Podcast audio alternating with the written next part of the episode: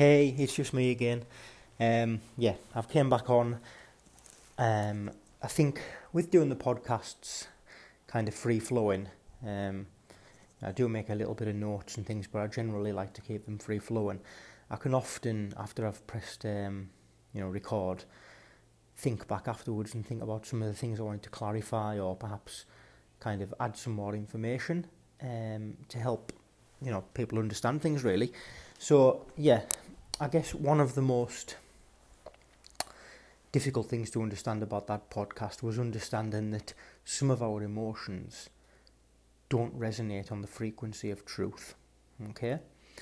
So, in particular, shame, guilt, grief, fear, desire, and anger. Okay? Now, obviously, they are very real emotions. We feel them as humans, but they do not vibrate on the frequency of truth on a soul level. So I'm just going to begin to try and dissect them a little bit more and add a little bit more meat to the bones so that we can understand what that actually means. So, if we look at shame, for example, yeah, that's something that we feel in an ego state. Yeah, it's to me. Yeah, it's I feel bad. I'm a bad person.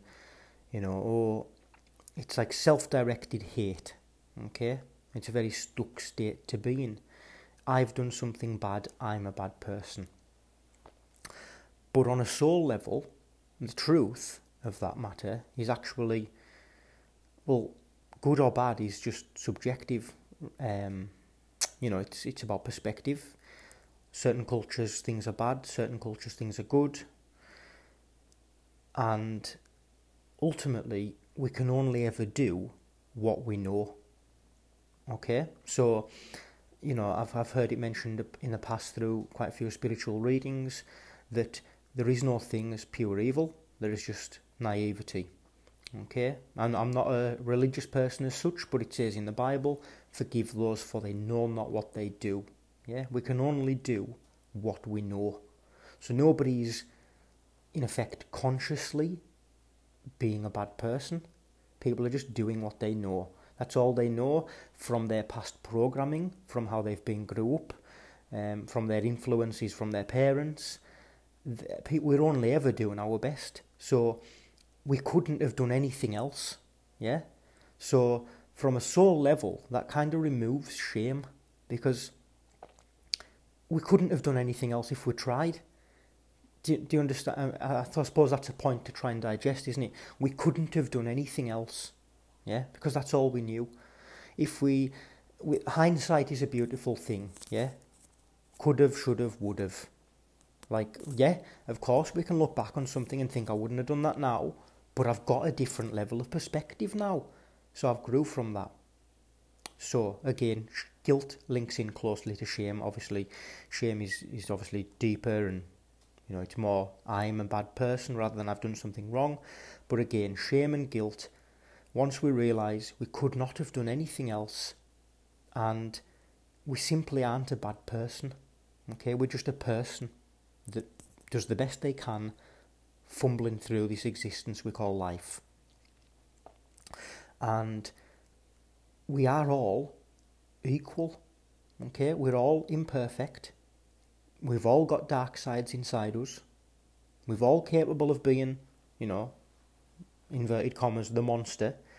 We're all capable of hurting people, but we can only ever do life from the level of perspective that we know at that time. So, let's look at grief. Grief is a difficult one, of course, it's a very valid emotion, and we all we can feel that, of course we can. It's a state of loss, yeah? We've lost a loved one. However, on a soul level, yeah, on a soul level, we can recognize that we can never leave, we can never really lose anyone. Yeah? Let's allow that to simmer a little bit. We can never really lose anyone.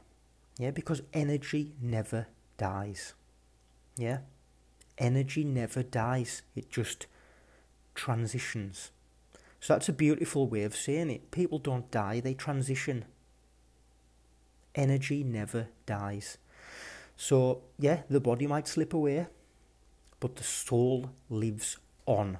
Yeah, we are soul beings, we are energetic beings, and that energy never dies. So if somebody, we do, if we lose somebody, of course we grieve. I'm not bypassing grief and saying it's not a valid emotion, it is. But the end state of grief, I believe, is the acceptance that we never really lose anyone and they stay within us. They live within our heart as energy. And in the moments and in circumstances in our lives, we carry them with us energetically. I don't believe anyone ever dies. So that is the illusion of grief.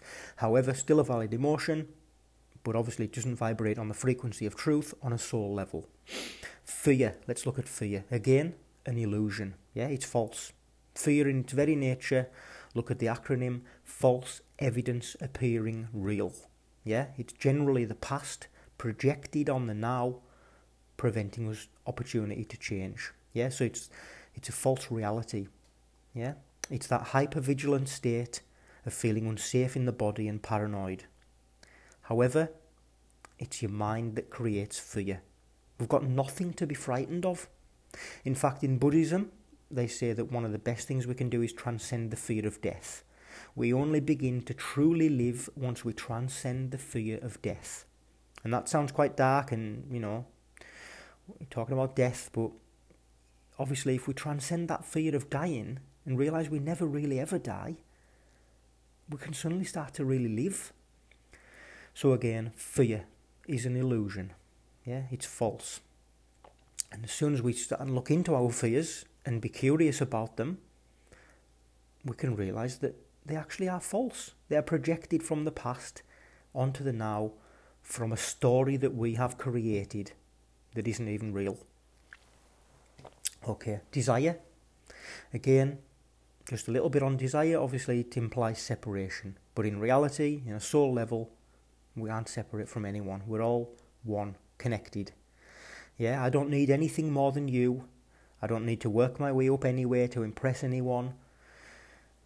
Yeah, I have everything I need within my heart and soul. Yeah, there's nothing I need, there's nothing I really desire. You know, coming from an ego place, I have everything I ever need right within me now. I don't need a relationship, I don't need a, a, a posh house, I don't need a white picket fence. You know, obviously, of course, I'm not sort of uh, saying we can't have these things, we can, but we don't need them um, in order to make our ego inflated. And Paradise isn't a place or an external circumstance, it's a feeling that we can create at any moment of our lives sitting on our sofa. Go within. As within, so without. Anger. Anger is frustration and inner sadness. So if we look below the surface of anger, we'll realise it's, it's sadness that we're projecting outwards. So again, anger is an illusion. Yeah, once we realise that hurt people hurt people, yeah? But healed people heal people. So you could look at anger with compassion, yeah? It's obviously somebody who's hurting inside. And they're projecting their inner sadness outwards to the world. Yeah, they're under a state of illusion, operating in a state of ego, almost like a victim mentality of me, me, me. You know, that's happening to me whereas in reality it's not vibrating on the frequency of truth. Okay? Humility is the key, yeah? Humility is the key. So, yeah, I just wanted to clarify a few points. Um, I feel it might help just understand things a little bit better. But yeah, anyway, much love, and I'll speak next week.